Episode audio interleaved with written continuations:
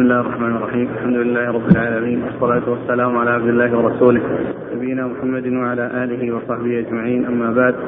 قال الإمام الحافظ أبو عيسى السلمدي رحمه الله تعالى قال في جامعه في كتاب الاستئذان: باب ما جاء في التسليم على الصبيان.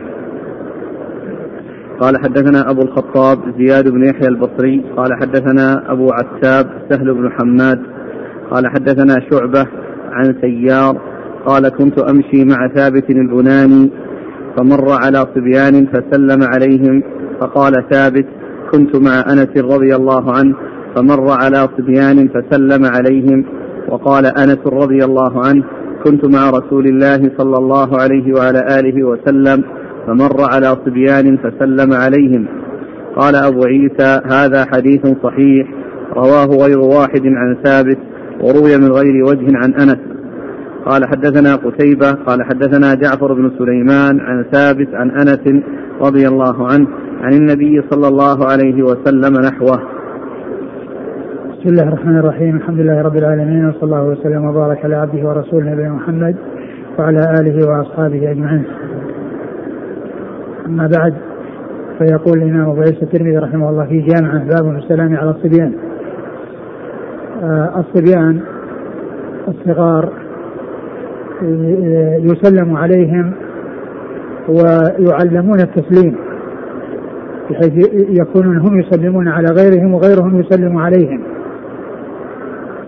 فينشأ الطفل على السلام وإلقائه والرد عندما يسلم عليه.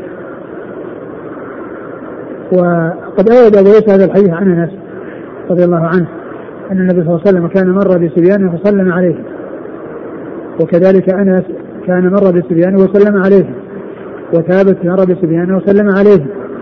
وهذا يدلنا على آه ما كان عليه السلف هذه الأمة من الاقتداء بالرسول صلى الله عليه وسلم، وأنهم عندما آه يأتون بالشيء الذي آه يفعلونه آه يبينون آه الدليل على ذلك، وأن المأخذ والمعول عليه ما جاء عن رسول الله صلى الله عليه وسلم. وفي السلام على الصبيان آه تواضع ومؤانسة وإظهار السرور والمحبة للصغار الذين يسلم عليهم، وفي ذلك تنشئتهم على هذا الأدب الكريم الذي جاءت به سنة الرسول عليه الصلاة والسلام، وهو استعمال السلام منهم وعليهم، فيعرفون كيف يردون ويعرفون كيف يسلمون.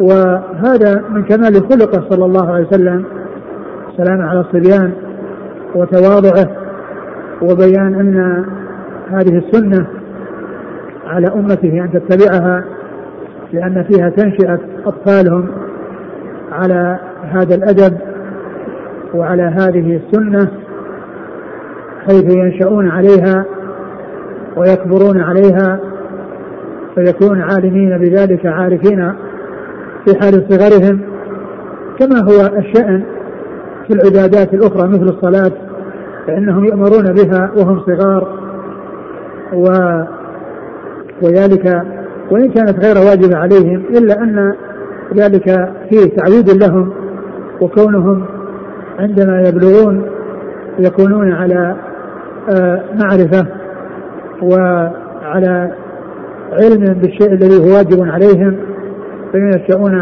على ذلك. نعم. قال حدثنا أبو الخطاب زياد بن يحيى البصري هو ثقة أخرج أصحاب الكتب. نعم. عن أبي عتاب سهل بن حماد صدوق أخرج مسلم وأصحاب السنن. نعم. عن شعبة وهو ثقة أخرج أصحاب الستة. عن سيار سيار آه العنزي وهو ثقة أخرج أصحاب الكتب. نعم. عن ثابت البناني ثابت البناني ثقة أخرج أصحاب الستة.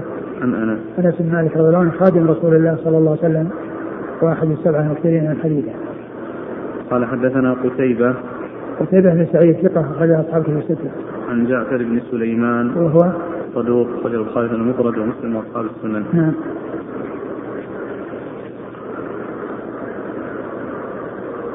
عن ثابت عن أنس. نعم. رباعي. أنا طريقة ثانية رباعي. قال رحمه الله تعالى: باب ما جاء في التسليم على النساء. قال حدثنا سويد قال أخبرنا عبد الله بن المبارك قال أخبرنا عبد الحميد بن بهرام أنه سمع شهر بن حوشب يقول: سمعت أسماء بنت يزيد رضي الله عنها تحدث أن رسول الله صلى الله عليه وسلم مر في المسجد يوما وعصبة من النساء قعود فألوى بيده بالتسليم وأشار عبد الحميد بيده. قال أبو عيسى: هذا حديث حسن. قال أحمد بن حنبل: لا بأس بحديث عبد الحميد بن بهرام عن شهر بن حوشب. وقال محمد بن إسماعيل: شهر حسن الحديث وقوى أمره. وقال: إنما تكلم فيه ابن عون. ثم روى عن هلال بن أبي, عن هلال بن أبي زينب عن شهر بن حوشب قال: أنبأنا أبو داود المصاحفي بلقي قال: أخبرنا النضر بن شميل عن ابن عون قال: إن شهرا نزكوه. قال أبو داود: قال النضر: نزكوه أي طعنوا فيه، وإنما طعنوا فيه لأنه ولي أمر السلطان. ثم أورد أبو عيسى باب السلام على النساء. آه المحارم كما هو معلوم لا إشكال في السلام على المحارم، وإنما الكلام في الأجنبيات. والأجنبيات يعني جاءت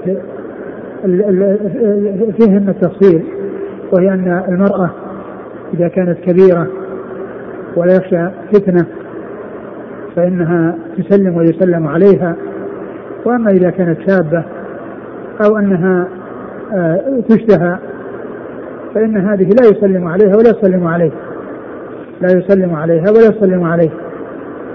و وإذا كنا جماعة من النساء مجتمعات وسلم وجاء إنسان إليهن وسلم عليهن فإن ذلك جاءت به السنة، كما في هذا الحديث عن أسماء بنت يزيد رضي الله تعالى عنها أن النبي صلى الله عليه وسلم مر على عصبة من النساء جليس فأومأ بيده بالتسليم، أي أنه سلم عليهن كما جاء في بعض الروايات أنه سلم علينا.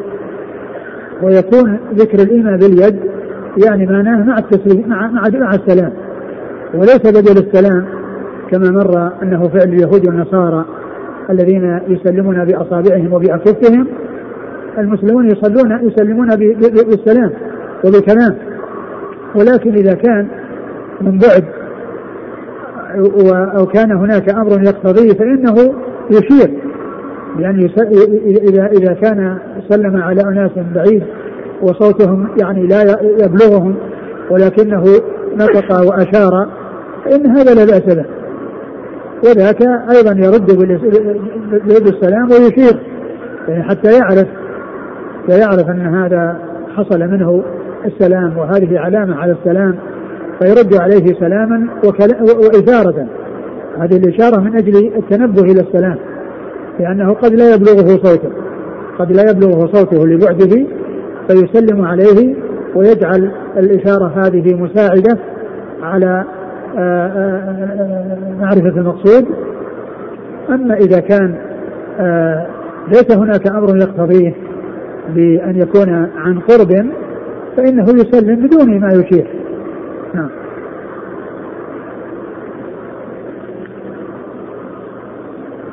عن أسماء بنت يزيد أن رسول الله صلى الله عليه وسلم مر في المسجد يوما وعصبة من النساء قعود فألوى بيده بالتسليم. ألوى بيده يعني أشار إليهم السلام عليكم وأشار بيده. وجاء في سنن أبي داود فسلم علينا فسلم علينا يعني كان بعيد عنهم، كان يعني في مسافة بينه وبينهم.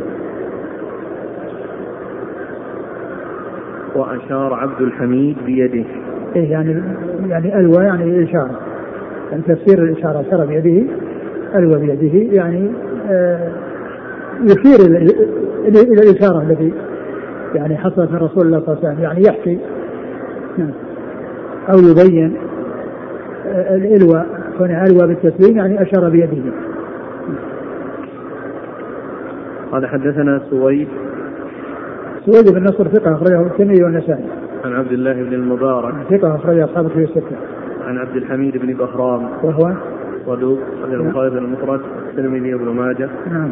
عن شهر بن حوشب وهو صدوق كثير الإرسال والأوهام كثير الإرسال والأوهام أخرجه البخاري في المفرد ومسلم وأصحاب السنن. نعم. وهنا صرح بالسماع يعني الإرسال ما فيه إرسال. نعم. عن أسماء بنت يزيد أسماء بنت يزيد صحابية أخرج لها صحابي المفرد وأصحاب السنن. نعم. قال أحمد بن حنبل لا بأس بحديث عبد الحميد بن بهرام عن شهر بن حوشب، وقال محمد بن إسماعيل شهر حسن الحديث وقوى أمره، وقال إنما تكلم فيه ابن عون، ثم روى عن هلال بن أبي زينب عن شهر بن حوشب قال أنبأنا أبو داود المصاحفي بلخي قال أخبرنا النضر بن شميل عن ابن عون قال إن شهرا نزكوه، قال أبو داود قال النضر نزكوه أي طعنوا فيه، وإنما طعنوا فيه لأنه ولي أمر السلطان. وهذا أيضا ليس بقادح، يعني كونه ولي أمر السلطان ليس بقادح، وإنما الذي يقدح يعني ما يتعلق بالأوهام. وهنا قالوا عنه أنه كثير الإرسال والأوهام، يعني أنه عنده أوهام وعنده إرسال. ومن المعلوم أن الذي يرسل والذي يدلس إذا صرح بالسماع معناه ما في إرسال ولا في تدليس ولا في تدليس. ولكن قضية السلطان وولية أمر السلطان هذا ليس بي ليس بي يعني ليس بعيب، يعني ما يعتبره العلماء عيبا. نعم. نقرأ فائدة الرجال الرجال أحمد بن حنبل. نعم. وقال ثم روى هلال بن أبي زينب هو مقبول مجهول مجهول ابن ماجة. نعم. قال أنبانا أبو داود المصاحب في بلخي هذا ليس له هذا سيخرج. نعم. عن النضر بن شميل هو ثقة أخرج أصحابه في الستة. عن ابن عون عبد الله بن عون ثقة أخرج أصحابه في الستة. ومن يزكوه يعني تكلموا فيه، وفي بعض يعني هذا تركوه، وهذه يعني الصواب هو نزكوه وليس وليس تركوه، لأن المتروك يعني آه يعني حديثه لا يقبل حديثه لا يقبل المتروك، لأنه كثير الخطأ يعني فاحش الخطأ. من كان فاحش الخطأ هو الذي يترك حديثه. وإنما نزكوه يعني معناه تكلموا فيه تكلموا فيه وهذا كلام يعني لفظ عام، نزكوه يعني تكلموا فيه. نعم. يقول ما سبب تضعيف الشيخ الألباني لزيادة فألوى بيده؟ كأنها ما جاءت إلا من طريق شهر بن حوشب.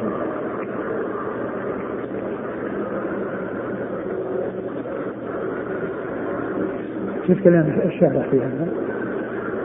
في نفس الكلام عن الحديث معناه ولا الحكم عليه؟ كلام الشارح في المعنى ولا الحكم عليه؟ لا نفس لا نفس الكلام عن الحديث المعنى اللي هو قضية السلام على السلام على الناس.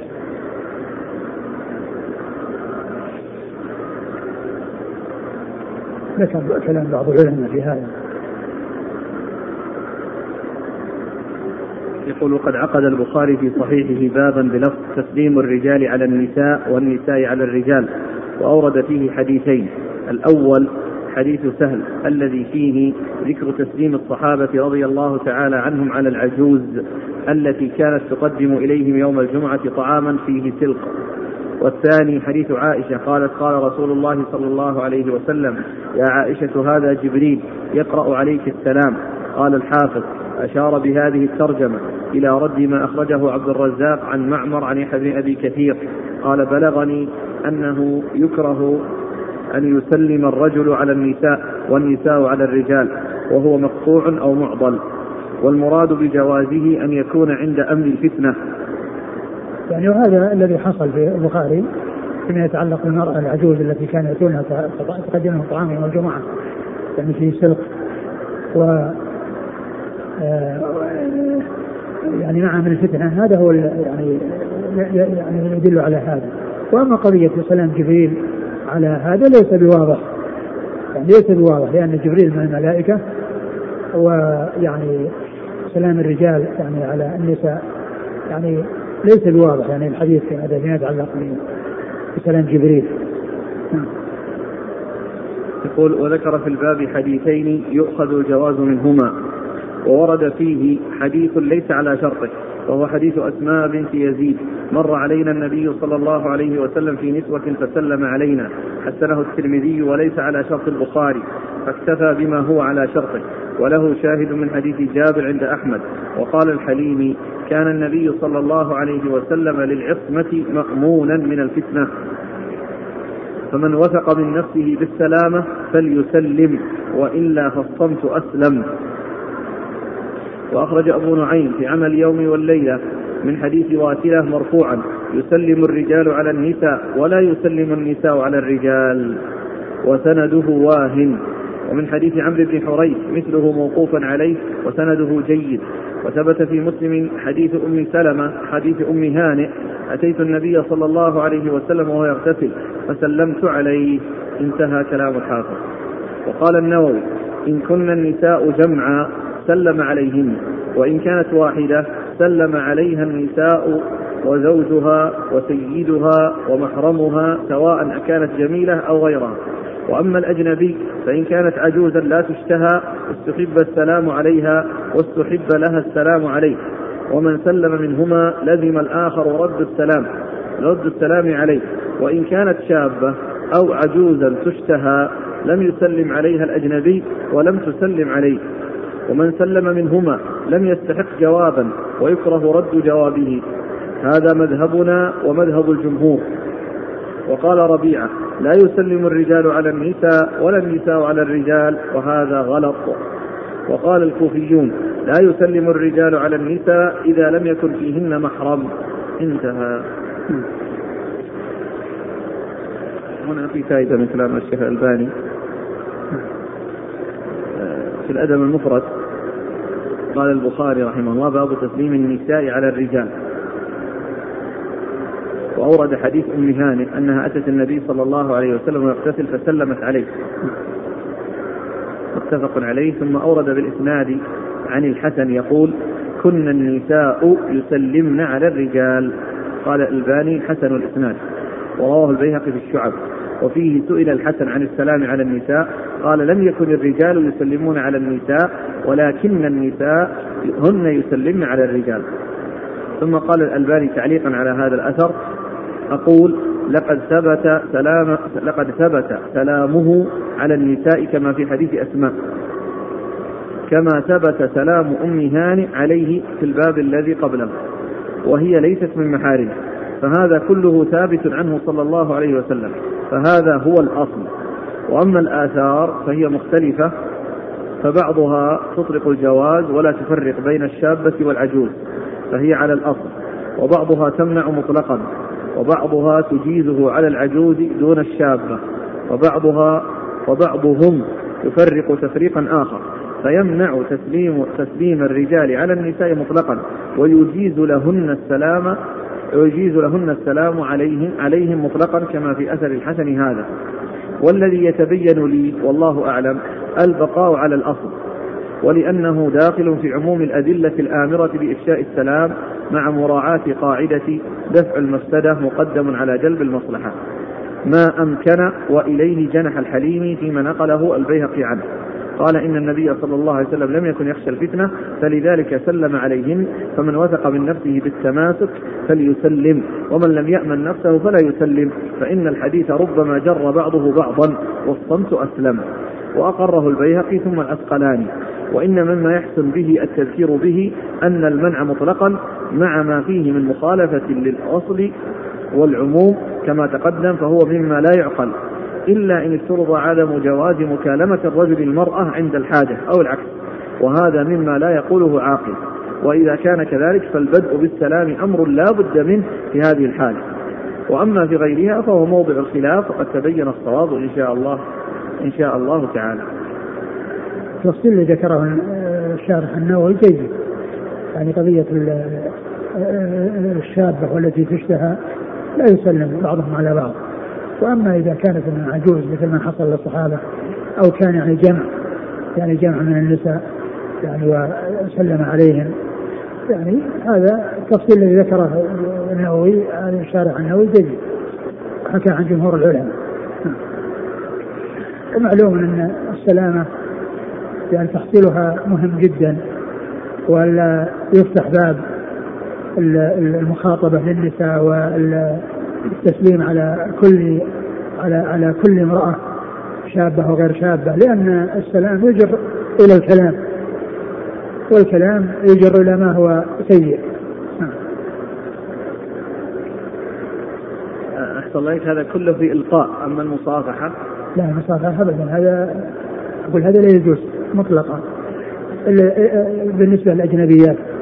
الإنسان لا يصافح امرأة لا, لا تحل له، ليس بمحارمه. لأن السائل يقول: هل أسلم على أختي أمي زوجتي وهي امرأة كبيرة تريد أن تصافحني؟ لا، المصافحة لا يجوز. وأما إلقاء السلام على الكبيرة يعني ما في بأس، المصافحة لا تكون لا لكبيرة ولا لصغيرة.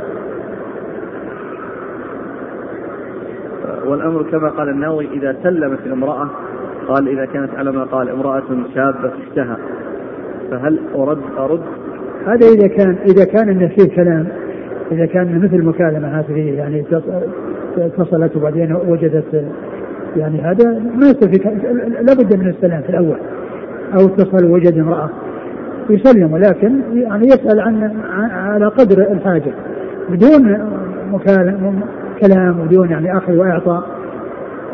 نعم. قال رحمه الله تعالى: باب ما جاء في التسليم إذا دخل بيته. قال: حدثنا أبو حاتم البصري الأنصاري مسلم بن حاتم قال: حدثنا محمد بن عبد الله الأنصاري عن أبيه عن علي بن زيد عن سعيد بن المسيب عن أنس بن مالك رضي الله عنه أنه قال قال لي, قال لي رسول الله صلى الله عليه وسلم: يا بني إذا دخلت على أهلك فسلم يكون بركة عليك وعلى أهل بيتك. قال أبو عيسى: هذا حديث حسن غريب. إذا, إذا, إذا دخلت على أهلك فسلم يكون يكون بركة عليك وعلى أهل بيتك. ثم أرجى أبو عيسى باب السلام إذا دخل بيته. نعم. إذا دخل بيته، ثم أورد هذا الحديث عن أنس. نعم. رضي الله عنه أن النبي صلى الله عليه وسلم قال: إذا دخلت على أهلك فسلم تكن بركة عليك وعليهم تكن بركة عليك وعليهم. معلوم أن الإنسان إذا لقي أهله أو غير أهله من محارمه فإنه يسلم عليهم، أول ما يكون اللقاء يكون فيه السلام، ولا شك أن السلام فيه البركة. والحديث في إسناده علي بن زيد بن جدعان وهو ضعيف، ولكن السلام على الأهل وعلى يعني أهل البيت يعني داخل في عموم الأدلة في عموم الأدلة التي هي السلام عند اللقاء.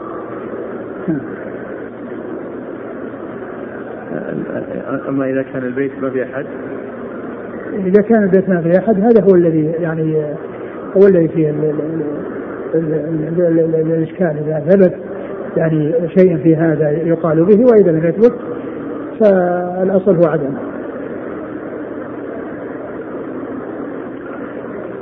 قال: حدثنا أبو حاتم البصري الأنصاري مسلم بن حاتم هو صدوق ربما وهم، أخرج له أبو داود الترمذي. نعم. عن محمد بن عبد الله الأنصاري هو ثقة أخرج له أصحاب الستة. عن أبيه وهو مجهول أخذ له لا أبو صدوق كثير الغلط أبو صدوق كثير الغلط نعم أخرج له البخاري والترمذي وابن ماجة. نعم. عن علي بن زيد وهو ضعيف أخرج له خالف المطرد ومسلم وأصحاب السنة. نعم. عن سعيد بن المسيب وهو ثقة أخرج له أصحاب الستة. عن أنس بن مالك أنس بن مالك رضي الله عنه خادم النبي صلى الله عليه وسلم وأحد المكثرين من حديثه، وقد مر بنا قريبا حديث بهذا الإسناد وبهذا السياق، يعني من ناحية في كل يا بني يا بني كذا يعني, يعني وهذا فيه يا بني يعني هناك فيه يا بني مر بنا قريبا وهو بنفس الإسناد، وفيه علي بن زيد بن جدعان وهو ضعيف، ومحمد المثنى هذا محمد بن عبد الله المثنى الأنصاري هذا هو أحد شيوخ البخاري الكبار الذين روى عنهم الثلاثيات. وقد ذكرت لكم مرارا أن الثلاثيات عند البخاري اثنان وعشرون حديثا ثلاثيا وهي بالمكرر وستة عشر بدون تكرار. وذكرت أن البخاري يرويها عن شيوخه الثلاثة اللي هو محمد المثنى محمد بن عبد الله الأنصاري هذا ومكي بن إبراهيم وأبو عاصم النبيل. ونبهني أحد الأخوان إلى اثنين آخرين, آخرين وهما عصام بن خالد وخلاد بن يحيى، وهذان كل واحد منهم له حديث من الاثنين وعشرين، وأما العشرون فإنها للثلاثة الذين هم محمد بن عبد الله هذا الذي معنا ومكي بن إبراهيم وأبو عاصم الضحاك بن مخلد النبيل. وعلى هذا فيكون الشيوخ خمسة يعني ثلاثة لهم تلك الأحاديث وهم متفاوتون في الكثرة والقلة وأكثرهم مكي بن إبراهيم. وأما هذان الاثنان وهما عصام بن خالد وخالد بن يحيى فهذان كل واحد منهم له حديث من الحديث الثلاثية. وسبق أنني ذكرت الفوائد التي تتعلق بالثلاثيات في البخاري وغيره في شرح الحديث الرابع من الأحاديث العشرين التي بعنوان عشرون حديثا من صحيح البخاري. وذكرت أن في في ذلك الكتاب أن أن الصحابة الذين جاءت عنهم الثلاثيات ثلاثة هم سلمة بن أكوع وله سبعة عشر منها أكثرها، وأنس وله أربعة، وعبد الله بن بشر وله واحد، وأن وهؤلاء الصحابة. وأما التابعون الذين رووا عنهم أربعة، وأتباع التابعين الذين هم الشيوخ خمسة. وحضرت الكتاب حتى نقرأ هذه الفائدة. الحديث الرابع الحلقة الثلاثية. قال شيخنا حفظه الله تعالى في كتابه عشرون حديثا من صحيح البخاري دراسة أسانيدها وشرح متونها فوائد تتعلق بالثلاثيات. الأولى الإسناد الثلاثي إسناد عال، والعلو في الإسناد مرغوب فيه عند المحدثين بكونه أقرب إلى الصحة وقلة الخطأ، لأن ما, بين لأن ما من راو من رجال السند إلا والخطأ جائز عليه، فكلما كثرت الوسائط وطال السند كثرت مظان تجويز الخطأ، وكلما قلت قلت. ومن أجل ذلك لم يروي البخاري عن الشافعي من طريق أصحابه الذين لقي الكثير منهم، لأنه عاصر كثيرا من أقران الشافعي فروى عنهم مباشرة ما شاركهم الشافعي في روايته رغبة منه في علو الإسناد، وإن كان قد ذكر الشافعي في موضعين من صحيحه في باب وفي الركاز الخمر وفي باب تفسير العراية، كما أشار إلى ذلك ابن السبكي في ترجمة البخاري من كتابه طبقات الشافعية الكبرى. الثانية عدد الأحاديث الثلاثية في صحيح البخاري اثنان وعشرون حديثا. قال الحافظ ابن حجر في فتح الباري في شرح حديث سلمة بن الأكوع رضي الله عنه مرفوعا: من يقل علي ما لم أقل فليتبوأ مقعده من النار. قال: وهذا الحديث أول ثلاثي وقع في البخاري وليس فيه أعلى من الثلاثيات، وقد أفردت أفردت وقد أفردت فبلغت أكثر من عشرين حديثا. انتهى. وقال في كشف الظنون: ووقع له اثنان وعشرون حديثا ثلاثيات, الأسا... ثلاثيات الإسناد. وقال مبارك فوري في مقدمة تحفة الأحوذي: وأما في صحيح البخاري فاثنان وعشرون ثلاثيا قد أفردها العلماء بالتأليف كعلي القاري الهروي وغيره. انتهى. وهذه العدة إنما هي بالأحاديث المكررة، وبإسقاط التكرار تكون ستة عشر حديثا، وقد طبعت ثلاثيات البخاري مفردة ومشروحة. شرح متقدم ولا شرح متأخر؟ آه ما تذكر يعني، لكنها طبعا يعني في العصور المتأخرة، أسناد يعني في الوقت الحاضر يعني في الوقت الحاضر ما أذكر، ولكن يعني من قبل يعني مثل ما ذكر علي القاري القر جماعة أفضلها قول الشارع ولا لا؟ لا في شرح ما بين هنا فيه أقول فيه نسخة مطبوعة في ثلاثيات وعليها شرحات ذكرناها. وفي شيء متأثر جمع ثلاثيات البخاري مع ثلاثيات ابن ماجة. أنا ذاكر فيها في في مجموعة محفوظ في مكتبة عارف حكمة مشتمل على الثلاثيات يعني في البخاري وفي ابن ماجه وفي الترمذي وعند الدارمي وعبد الحميد كلها موجودة في مجموع خط جميل ما أشرت إليها ستأتي في الفوائد. الثالثة من الفوائد عدد الصحابة الذين روى البخاري من طريقهم الأحاديث الثلاثية ثلاثة ثلاثة. الأول سلمة بن الأكوع رضي الله عنه له منها سبعة عشر حديثا، والثاني أنس بن مالك رضي الله عنه له منها أربعة أحاديث، والثالث عبد الله بن بصر رضي الله عنه له منها حديث واحد. أما شيوخه الذين روى عنهم هذه الثلاثيات فعدتهم خمسة، وهم مكي بن إبراهيم وأبو عاصم النبيل وعصام بن خالد ومحمد بن عبد الله الأنصاري وخلاد بن يحيى، وهم من أتباع التابعين. وأما شيوخ شيوخه فيها فعدتهم أربعة، وهم يزيد بن أبي عبيد وحميد الطويل وحريز بن عثمان وعيسى بن طهمان، وهم من التابعين.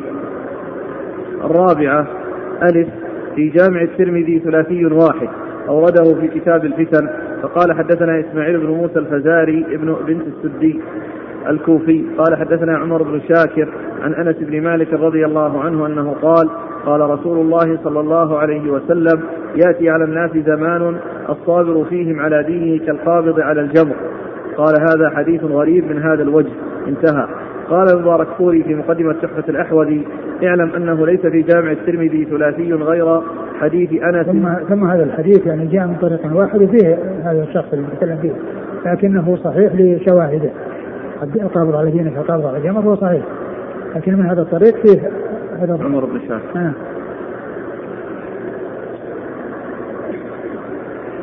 قال مبارك فوري في مقدمة تحفة الأحوذي اعلم أنه ليس في جامع الترمذي ثلاثي غير حديث أنس المذكور. وقال وليعلم أن بيني وبين رسول الله صلى الله عليه وسلم في إسناد ثلاثي الترمذي المذكور اثنين وعشرين واسطة فذكرهم. وكانت وفاة المبارك فوري سنة ثلاث وخمسين وثلاثمائة وألف رحمه الله. وعمر بن شاكر انفرد الترمذي بإخراج حديثه عن بقية أصحابه عن بقية أصحاب الكتب الستة. وقال حافظ ابن حجر في تقريب التهذيب إنه ضعيف.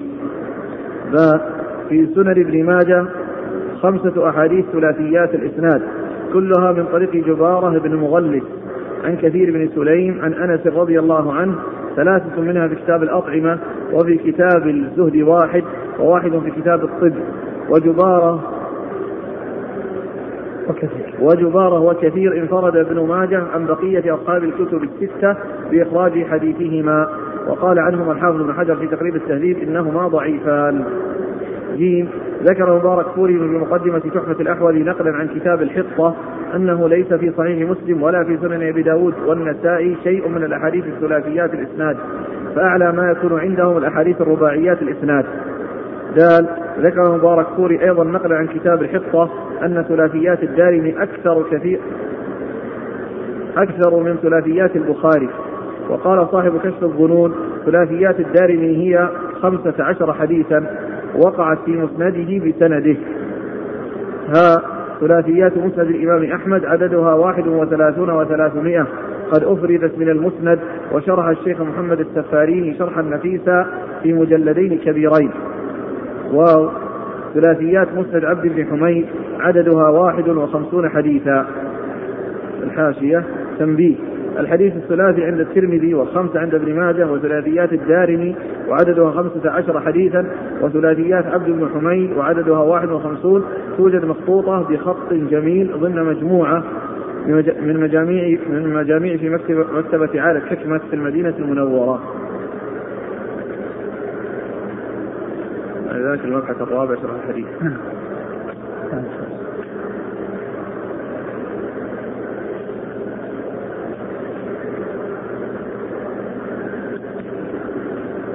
هذه من فوائد، يقول شرح ثلاثيات البخاري لمحمد بن عبد الدائم البرماوي.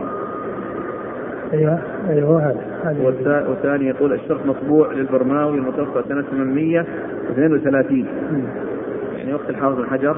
نعم كان ثمانمائة واثنين وثلاثين. ايوه ابن حجر توفي سنه ثمانمائة واثنين وخمسين. وقد اطلع عليه وقد اطلع عليه الحافظ بن حجر كما في اخر المطبوع، والكتاب مطبوع موجود في مكتبة الحرم.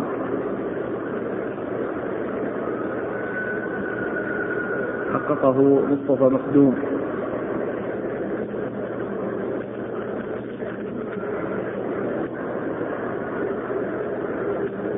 هنا إفادة عن أن الحديث هذا وإن ضعفه الشيخ الألباني هنا، لكن قد صححه في موضعين آخرين حسنه حسنه قال الشيخ الألباني عنه حسن لغيره في الترغيب والترهيب، الطبعة التي اعتنى بها الشيخ مشهور، الجزء الثاني صفحة ستمائة واثنين وستين. يعني مع مع الإشارة ولا بدون إشارة؟ لا هذا ما عندنا إشارة. يا بني إذا دخلت على أهلك فسلم يرتضى. هذا هو هذا اللي معناه. إيه الموضوع اللي تعلق بالنساء. لا لا. أيوة. وهنا إيش قال فيه؟ حسن لغيره. مم. الترغيب والترهيب، الطبعة التي اعتنى بها الشيخ مشهور الثاني صفحة ستمائة واثنين وستين. الفائدة الثانية لكنه بهذا اللفظ، يعني هو بهذا اللفظ يعني بلفظ الأهل، يعني يسلم على أهلك هو كذلك. لكن بس نادي هل هو فيه هل هو فيه يعني شيء بدون يسلم على أهل إذا دخل البيت؟ آه البحث يكون عن ما الحكم إذا دخل بيتا، الآية ما تدل عليه تسلموا على، أو إذا دخلتم بيوتا نكرة تسلموا على أنفسكم. إذا سنادي هل هل المقصود سنة الوقت إلا تسليم على الذي فيها من من عامريها من الجن والملائكة؟ ما ندري، هذا يحتاج إلى أقول ينظر يعني أقول ينظر يعني يبحث الموضوع هذا و, و... و... و... ونسمع الجواب يعني في ذلك في المال. واحد منكم يحضر لنا شيء يتعلق بهذا. كذلك الشيخ الألباني عن هذا الحديث آه لما ذكره الشيخ ابن تيمية في كلمة طيب، علق عليه الشيخ الألباني في صفحة اثنين وتسعين من كلمة طيب حاشية رقم واحد وخمسين، قوى الشيخ هذا الحديث بشواهده وطرقه ووصفها بأنها كثيرة، وقال بأن الحافظ جمعها في جزء صغير مخطوط في المكتبة الظاهرية. هل تعلق السلام هذا؟ في هذا حديث أنس يا بني إذا دخلت. فكان ذيك القطعة اللي راحت هي نفس الشيء، يعني مرة بنا بنفس الحديث نفس الاثنين في درس قبل يومين، نفس الاسناد فيه يا بني يا بني آه يعني بني مرة ثانية.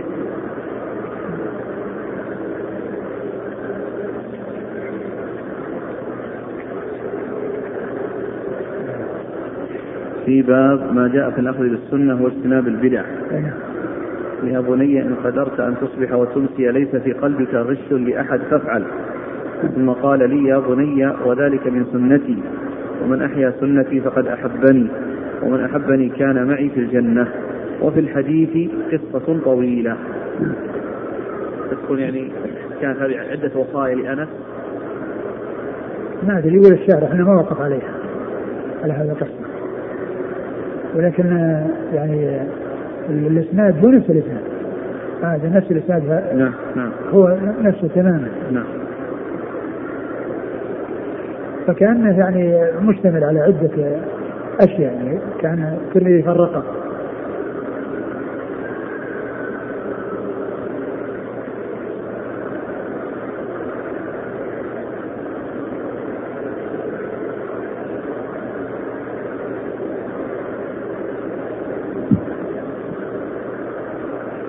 قال رحمه الله تعالى: باب ما جاء في السلام قبل الكلام. قال حدثنا الفضل بن الصباح بغدادي قال حدثنا سعيد بن زكريا عن عنبسة بن عبد الرحمن عن محمد بن زازان عن محمد بن المنكدر عن جابر بن عبد الله رضي الله عنهما أنه قال: قال رسول الله صلى الله عليه وعلى آله وسلم: السلام قبل الكلام. وبهذا الإسناد عن النبي صلى الله عليه وسلم قال: لا تدعوا أحدا لا تدعوا أحدا إلى الطعام لا تدعوا أحدا إلى الطعام حتى يسلم. قال أبو عيسى: هذا حديث منكر لا نعرفه إلا من هذا الوجه. وسمعت محمدا يقول: عنبسة بن عبد الرحمن ضعيف في الحديث ذاهب، ومحمد بن زازان منكر الحديث.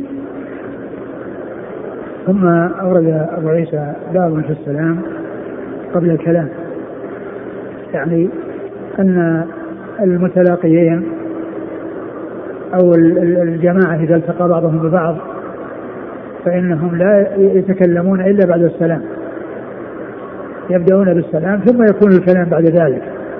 أما أن يتلاقوا دون سلام وإنما يتحدثون فيما بينهم دون أن يسلموا فهذا لا يصلح ولا يستقيم، وليس هذا من أدب الإسلام. أدب الإسلام المتلاقيين إذا تلاقى خيرهم الذي يبدأ بالسلام. إذا تلاقى المتلاقيان سيحرص كل واحد منهما على أن يكون السابق في السلام، إلا إذا كان على حسب التنظيم الذي جاء فيه سلم الراكب على الماشي والماشي على القاعد، يعني هذا جاء فيه. لكن إذا كانوا متماثلين بأن يكونوا ركبان متلاقين أو ماشيين متلاقين فإن أولاهما بالله الذي يبدأ بالسلام وخيرهما الذي يبدأ بالسلام كما مر بنا قريبا. وعلى هذا فعند التلاقي لا يكون الكلام إلا بعد السلام، لأن السلام فيه الاستئناس وفيه الدعاء وفيه حصول الألفة والمحبة كما مر في الحديث قريبا: ولا تؤمنوا حتى تحابوا، أو لا يؤذيكم على شيء إذا فعلتم وتحاببتم، أبشروا السلام بينكم. ثم ورد هذا الحديث الذي قال فيه أن السلام قبل الكلام، السلام قبل الكلام. وفي اللفظ الآخر قال: لا تدعو أحد إلى طعام إلا بعد أن يسلم، يعني إذا كان يعني يأكلون وجاء ولم يسلم ما يدعونه إلى الطعام، يعني إنما يكون السلام قبل ذلك. قال: حدثنا الفضل بن الصباح بغدادي هو ثقة أخرجه الترمذي وابن ماجه. عن سعيد بن زكريا وهو صدوق أخرجه الترمذي وابن ماجه. عن عنبسة بن عبد الرحمن وهو متروك أخرجه الترمذي وابن ماجه. عن محمد بن زادان وهو متروك أيضا أخرجه الترمذي وابن ماجه. عن محمد بن المنكدر وهو ثقة أخرجه أصحابه الستة. عن جابر بن عبد الله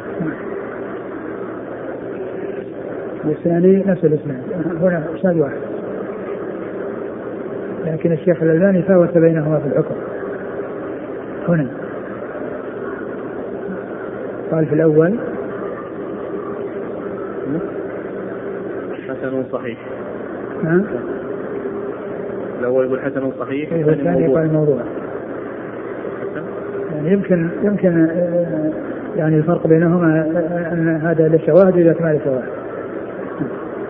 هذا الأخ نقل كلام ابن القيم في الحديث لأن له إسناد آخر. م.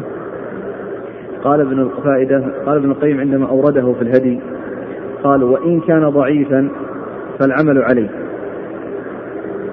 وجاء عند ابن السني في عمل يوم الليلة برقم مئتين وأربعة عشر قال: أخبرنا العباس بن أحمد الحمصي قال: حدثنا كثير بن عبيد قال: حدثنا بقية بن الوليد قال: حدثنا ابن أبي رواد يعني عبد العزيز عن نافع عن ابن عمر رضي الله عنهما قال: قال رسول الله صلى الله عليه وسلم: من بدأ بالكلام قبل السلام فلا تجيبوه. وجاء في فيض القدير أن هذا فيما إذا كان في فضاء، أما في البيوت فإن الاستئذان قبل السلام، يعني يكون يعني يطرق الباب فينبه. وكما جاء في الحديث يعني آه الرجل الذي كان عند الباب وقال: ألج ألج الرسول قال: اذهب إليه وأخبره أن يقول السلام عليكم ألج أو أدخل. فسمع الكلام كلام الرسول مع الصحابي الذي عنده فقال: السلام عليكم أدخل، يعني قبل أن يصل إليه الرسول. لأن المحل قريب ويسمع من في الداخل يسمع من في الخارج ومن الخارج يسمع من في الداخل يعني قصر المسافة. فأرشده إلى أن يقول السلام عليكم أدخل. لكن يعني كون إنسان يدخل يعني بيته أو يدخل يعني على أحد يعني ينبه يعني يحرك الباب إذا كان إنه من حقه أن يدخل ويحرك الباب مثل السؤال الذي مر بنا قريبا أن الإنسان إذا كان هو ساكن هو جماعة في غرفة واحدة أو كذا هل يعني يستأذن أو يفتح الباب ويدخل؟ يعني الجواب أنه ينبه ينبه ثم ذلك يدخل حتى لا يدخل وصاحبه على هيئة لا يعني يريد أن يرى عليها. ولهذا جاء الحديث الآخر إنما جاء الاستئذان من أجل البصر إنما جاء الاستئذان من أجل البصر لأن الإنسان إذا يعني ما حصل استئذان وما حصل تنبيه للشخص الذي في الداخل قد يقع بصره على شيء ما يعني يصلح أن يرى عليه. لكن هنا الشيخ النووي القدير أن هذا فيما إذا كان في فضاء، أما في البيوت فإن الاستئذان قبل السلام. لكن الحديث لا مو السلام يعني الإنسان الإنسان هذا إذا كان يعني إذا كان أجنبي يعني يسلم ويستأذن يسلم ويستأذن مثل الذي كان على باب الرسول صلى الله عليه وسلم فقال له علمه. لكن إذا كان في بيته يعني فكونه ينبه يعني أو كان يعني مثلا مثلا زميل له هو مثلا مسكنه واحد في غرفة واحدة فهو ينبه يعني بطرق الباب يعني حتى يعني يتنبه ثم إذا فتح الباب يسلم.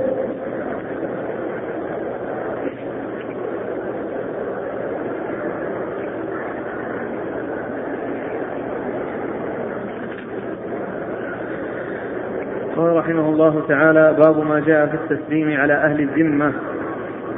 قال حدثنا قتيبة قال حدثنا عبد العزيز بن محمد عن سهيل بن أبي صالح عن أبيه رضي عن أبيه عن أبي هريرة رضي الله عنه أن رسول الله صلى الله عليه وعلى آله وسلم قال لا تبدأوا اليهود والنصارى بالسلام وإذا لقيتم أحدهم في الطريق فاضطروهم إلى أضيقه. قال أبو عيسى هذا حديث حسن صحيح. ثم قال أبو عيسى باب السلام على أهل الذمة. السلام على أهل الذمة اللي هم الكفار لا يسلم عليهم لا يبدأهم بالسلام ولكنهم إذا سلموا يرد عليهم إذا سلموا يرد عليهم وأما بدأهم فإنهم لا يبدأون.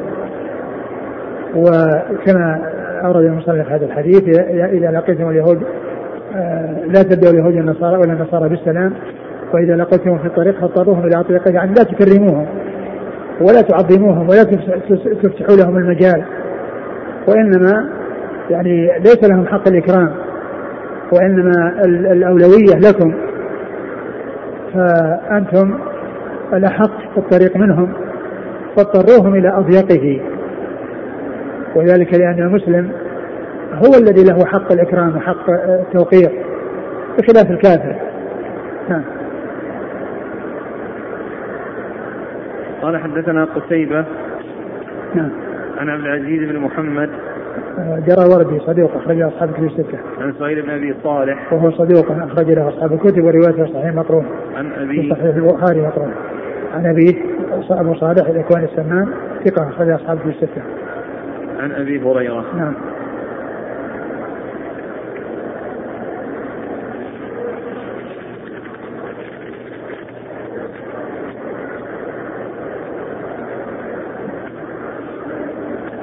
نقل عن القرطبي بمعنى الحديث. قال القرطبي قال القرطبي معناه لا تتنحوا لهم عن الطريق الضيق إكراما لهم واحتراما. وقال الحافظ وعلى هذا تكون هذه الجملة مناسبة للجملة الأولى في المعنى وليس المعنى إذا لقيتموهم في طريق واسع فأجئوهم إلى حرفه حتى يضيق عليهم لأن ذلك أذى لهم وقد نهينا عن أذاهم بغير سبب. هذا صحيح أنه إذا كان واسع يعني هذا يمشي على على يعني على مهله وهذا على مهله يعني مو يعني يروح يترك الواسع ويأتي ليضايقه، ولكن إذا كان المكان ضيق فهو لا يفتح المجال لهم إكراما لهم. يأتي السؤال عن أهل البدع، سواء كانت بدعة مكفرة أو بدعة مفسقة. البدعة المكفرة مثل الكفار، ولكن البدعة المفسقة يعني يسلم بعضهم على بعض، أو يسلم على بعضهم يسلم بعضهم على بعض. والمهم التناصح، يعني مع مع السلام هو التناصح.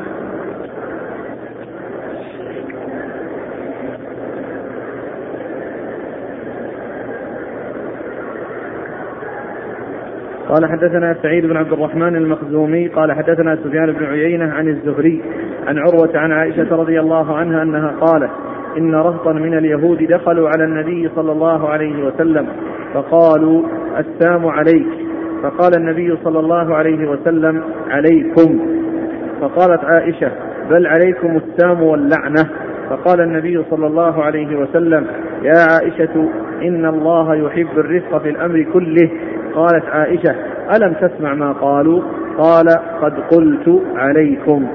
قال وفي الباب عن أبي بصرة الغفاري وابن عمر وأنس وأبي عبد الرحمن الجهني رضي الله عنهم. قال أبو عيسى حديث عائشة حديث حسن صحيح. ثم أرد حديث عائشة الذي فيه سلامة أهل الكتاب وحصول الرد عليهم، فإن عائشة رضي الله عنها تروي أن جماعة من اليهود جاءوا وقالوا السلام عليكم، السلام السلام هو الموت، يعني دعاء على الرسول صلى الله عليه وسلم، فالرسول قال عليكم، يعني الذي قلتم هو عليكم. عائشة رضي الله عنها لما سمعت الكلام السيء الذي دعاء على الرسول صلى الله عليه وسلم قالت عليكم السلام واللعنة، فقال الرسول مهلا يا عائشة إن الله يحب الرفق، قالت لم تسمع ما قال، يعني إنه قال كذا وكذا، قال قلت عليكم، يعني هذا الذي قلتم هو عليكم. نعم. قال حدثنا سعيد بن عبد الرحمن المخزومي هو ثقة أخرج الترمذي والنسائي، عن سفيان بن عيينة ثقة أخرج أصحاب في الستة، عن الزهري محمد بن مسلم عبيد الله ثقة أخرج أصحاب في الستة، عن عروة عروة بن الزبير بن العوام ثقة فقيه أخرج أصحاب في الستة، عن عائشة. نعم.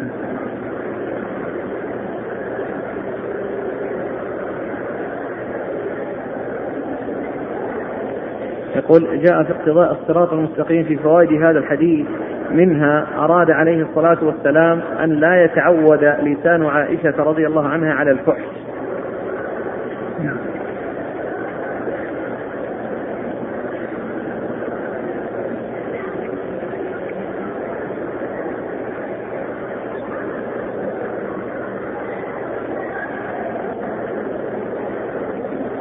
قال وفي الباب عن أبي بصرة الغفاري أخرج له البخاري الأدب المفرد ومسلم وأبو داود والنسائي، وابن عمر وأنس وأبي عبد الرحمن الجهني أخرج له ابن ماجة. يقول الأخ ألا ينطبق هذا على ما حدث في هذه الآونة من كونهم يسبون النبي صلى الله عليه وسلم فنسبهم؟ نعم، كونهم يعني يقابلون، يعني الله تعالى يقول إن عاقبتم فعاقبوا مثل ما عاقبتم به، فكونهم يسبون ولا شك أن هذا مطلوب، لكن كما هو معلوم ب يعني أقول بما يناسب لا شك، لا يقال أن أنهم إذا سبوا أنهم يسكت عنهم، وإنما يقابلون. و وما جاء هذا مثل ما قال، لأن الرسول أجابهم، الرسول يعني قابلهم بالشيء الذي، لكن بدون بدون هذا الذي قالته عائشة. وعائشة كما ذكر عن ابن تيمية أنه قال يعني حتى لا تتعود على الفحش من القول الذي هو اللعن، لكن كونهم يتكلموا ويذمون وأن هذا باطل، وأنهم يعني هذا من خبثهم، وأن هذا من سوءهم، وأن هذا من يعني ما في قلوبهم من العقد على المسلمين، لا شك أن هذا مطلوب، والرسول صلى الله عليه وسلم حصل منه ذلك، لكن بهذه العبارة التي هي عليكم، يعني عليكم السلام. يقول فإذا كان قد سلموا سلاما صحيحا فكيف نقول عليكم يعني ندعو لهم بالرحمة والبركة والسلامة؟ إذا قلت عليكم إذا قلت عليكم يعني حصل مقصودهم، يعني هم بحاجة إلى الرحمة، وإن الله تعالى يرحمهم، ومن أعظم الرحمة لهم أن يهديهم بالصراط المستقيم.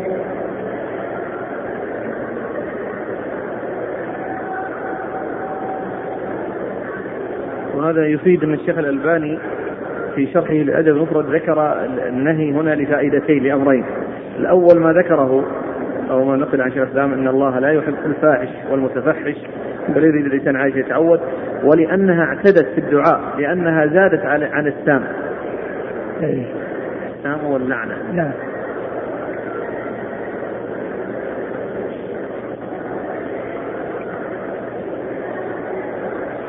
قال رحمه الله تعالى: باب ما جاء في السلام على مجلس فيه المسلمون وغيرهم. قال حدثنا يحيى بن موسى قال حدثنا عبد الرزاق قال أخبرنا معمر عن الزهري عن عروة أن أسامة بن زيد رضي الله عنهما أخبره أن النبي صلى الله عليه وسلم مر بمجلس وفيه أخلاط من المسلمين فيه وفيه أخلاط من المسلمين واليهود فسلم عليهم. قال أبو عيسى: هذا حديث حسن صحيح. وهذا إذا كان مجلس فيه أخلاق من المسلمين وغيرهم، معلوم أن الكفار لا يبدأون بالسلام والمسلمون يسلم بعضهم على بعض، فإذا كان مجلس فيه مسلمين وكفار فإنه يسلم ويقصد المسلمين، ويقصد بذلك المسلمين الذين يعني معهم، لأن أولئك لا يبدأون بالسلام ولا يسلم عليه، ولكنه يسلم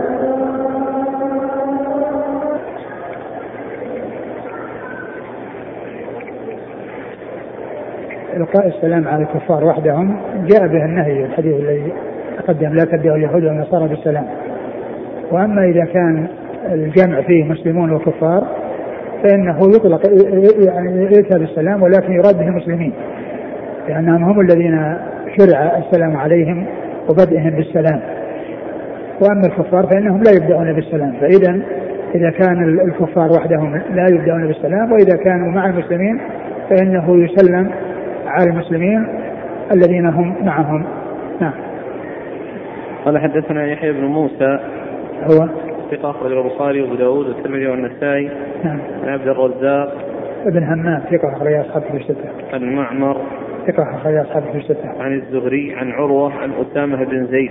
أسامة بن زيد رضي الله عنه أخرج له أصحاب الستة. قال رحمه الله تعالى: باب ما جاء في تسليم الراكب على الماشي. نعم. قال حدثنا محمد بن المثنى وإبراهيم بن يعقوب قال حدثنا روح بن عبادة عن حبيب الشهيد عن الحسن عن أبي هريرة رضي الله عنه عن النبي صلى الله عليه وسلم أنه قال: يسلم الراكب على الماشي، والماشي على القاعد، والقليل على الكثير. وزاد ابن المثنى في حديثه: ويسلم الصغير على الكبير. قال وفي الباب عن عبد الرحمن بن الشبل وفضاله بن عبيد وجابر رضي الله عنه. قال أبو عيسى: هذا حديث قد روي من غير وجه عن أبي هريرة. وقال أيوب السختياني ويونس بن عبيد وعلي بن زيد: إن الحسن لم يسمع من أبي هريرة. ثم أورد أبو عيسى باب في سلام الراكب عن الناشي. يعني هذه أصناف من الناس عند التلاقي التنظيم الذي يكون به السلام أن أن بعضهم هو الذي يبدأ بالسلام، هو الذي عليه أن يسلم. فالراكب يسلم على الماشي، يعني إذا لحق راكب شخص ناسي أو تلاقه وإياه فإن الراكب يسلم على الماشي، والماشي على الجالس، يعني من كان أعلى بأن يكون راكبا أو يكون ماشيا فإن هذا يسلم على الراكب على ما كان ماشيا وهو دونه، والماشي يسلم على من كان جالسا وهو دونه، فهذا يلقي عليه لأنه من فوق، يعني هذا الراكب وهذا ماشي دونه، وهذا جالس وهذا ماشي دونه. فإذا حصل المرور أو التلاقي بين الراكب وبين الماشي فإن الراكب يسلم على الماشي سواء لحقه أو قابله. وكذلك أيضا إذا كان الماشي مر بجالس فإن ذلك الماشي يسلم على الجالس، والقليل يسلم على الكثير والقليل يسلم على الكثير إذا كان مثلا يعني واحد ولقي يعني مجموعة من الناس فإن الذي يسلم هو القليل، وكذلك الصغير على الكبير، وكذلك الصغير على الكبير، لأن هذا فيه تعويد الصغار على الآداب وتمرينهم على أن يعني يتخلقوا بالأخلاق الكريمة. وإذا يعني حصل السلام من الصغير على من الكبير على الصغير مثل ما مر يعني من فعل الرسول صلى الله عليه وسلم، فكل هذا جاءت به السنة. ولكن هذا الترتيب يعني في حق من يكون الأولى بالسلام، والذي ينبغي أن يكون هو الذي يلقي السلام، الراكب على الماشي والماشي على الجالس والقليل على الكثير والصبيان على الكبار. قال حدثنا محمد بن المثنى ثقة أخرج أصحاب في الستة، وإبراهيم بن يعقوب هو ثقة أخرج له أبو داود والترمذي والنسائي. نعم. عن روح بن عبادة ثقة أخرج أصحاب في الستة. عن حبيب بن الشهيد وهو ثقة أخرج أصحاب في الستة. عن الحسن وهو ثقة أخرج أصحاب في الستة. قال وفي الباب عن عبد الرحمن بن الشيبي عن أبي هريرة. نعم نعم وهو يعني قيل لم يسمع منه، لكن الحديث له شواهد. عبد الرحمن بن الشيبي أخرج له ليس له رواية. نعم. ففضاله بن عبيد عبد الرحمن بن الشيبي ليس له رواية. قال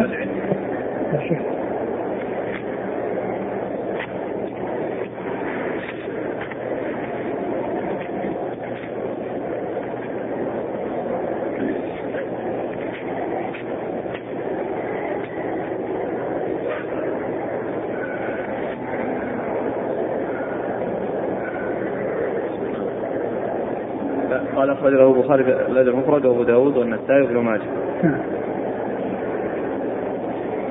فضاله بن عبيد أخرج له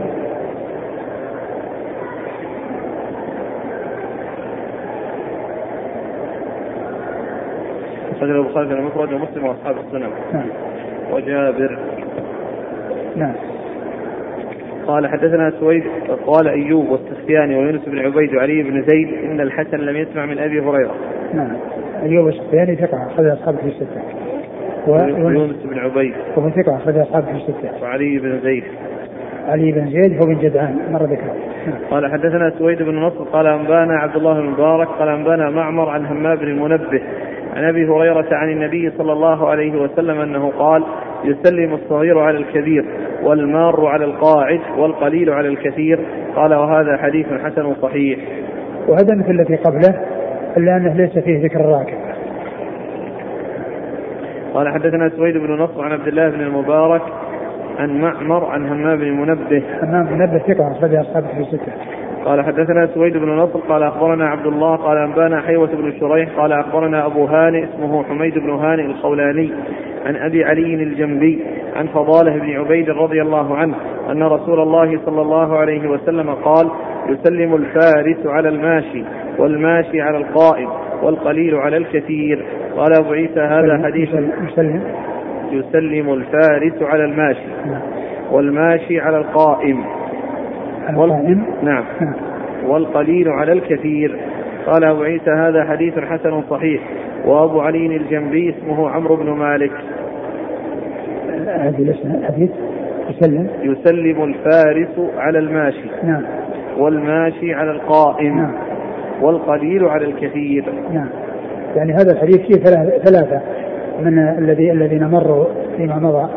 الفارس على الماشي اللي هو الفارس الراكب اللي راكب على فرس يعني راكب يعني هذا تحديد الفرس، ولكن الراكب مطلقا سواء كان على فرس أو على بعير أو على حمار هذا كله قال له راكب فيسلم على الماشي. وكذلك الماشي على القائم القائم يعني الذي هو ثابت سواء كان واقفا أو أنه جالس. نعم. قال حدثنا سويد بن نصر والثالث القليل على الكثير. نعم. قال حدثنا سويد بن نصر عن عبد الله عن حيوه بن شريح هو ثقة خرج له أصحاب الكتب. نعم. عن أبي هانئ اسمه حميد بن هانئ الخولاني لا بأس به. نعم. قال البخاري المفرد ومسلم وأصحاب السنن. نعم. عن أبي علي الجنبي وهو آه ثقة خرج البخاري المفرد وأصحاب السنن. نعم. عن فضاله بن عبيد. نعم. انتهى. والله أعلم وصلى الله وسلم وبارك على نبينا ورسولنا محمد وعلى آله وأصحابه أجمعين. جزاكم الله خيرا وبارك الله فيك. ألهمكم الله الصواب ووفقكم للحق. نفعنا الله بما سمعنا وغفر الله لنا ولكم وللمسلمين اجمعين. سبحانك اللهم وبحمدك اشهد ان لا اله الا انت.